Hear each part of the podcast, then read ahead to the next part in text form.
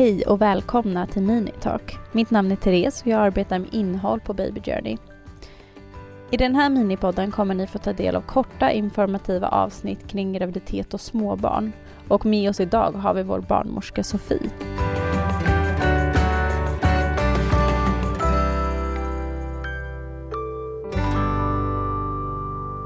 Dagens avsnitt kommer att handla om att föda i säte.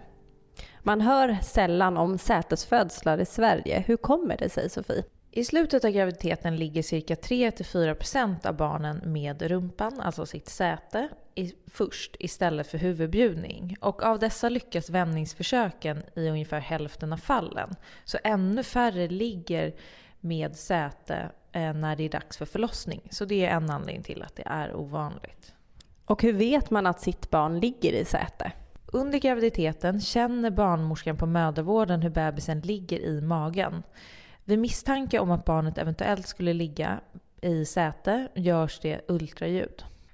Och om det visar sig att barnet ligger i säte, gör man då någonting åt det? Ja, alla gravida blir erbjudna ett så kallat vändningsförsök. Om ett vändningsförsök inte lyckas, hur ser planeringen för förlossningen ut då? Planeringen ser ut så att om man vill önska föda vaginalt så ska man helst genomgå en röntgen för att se storlek på bäckenet, att det inte är för trångt.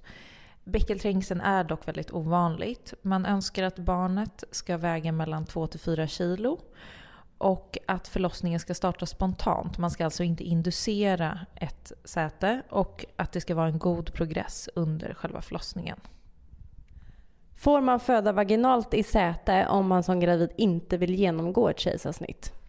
Det är en individuell bedömning som görs för alla kvinnor med barn i sätesläge som önskar föda vaginalt. Och vad är det för faror som finns med att föda i säte? Risker för allvarliga komplikationer med att föda barn i Sverige är mycket små oavsett förlossningssätt. Ökar risken för förlossningsrelaterade skador om man föder i säte? Nej, jag skulle inte tro att man får större bristningar av att föda i säte. Tack så mycket. Tack för att du har valt att lyssna på Minitalk med oss.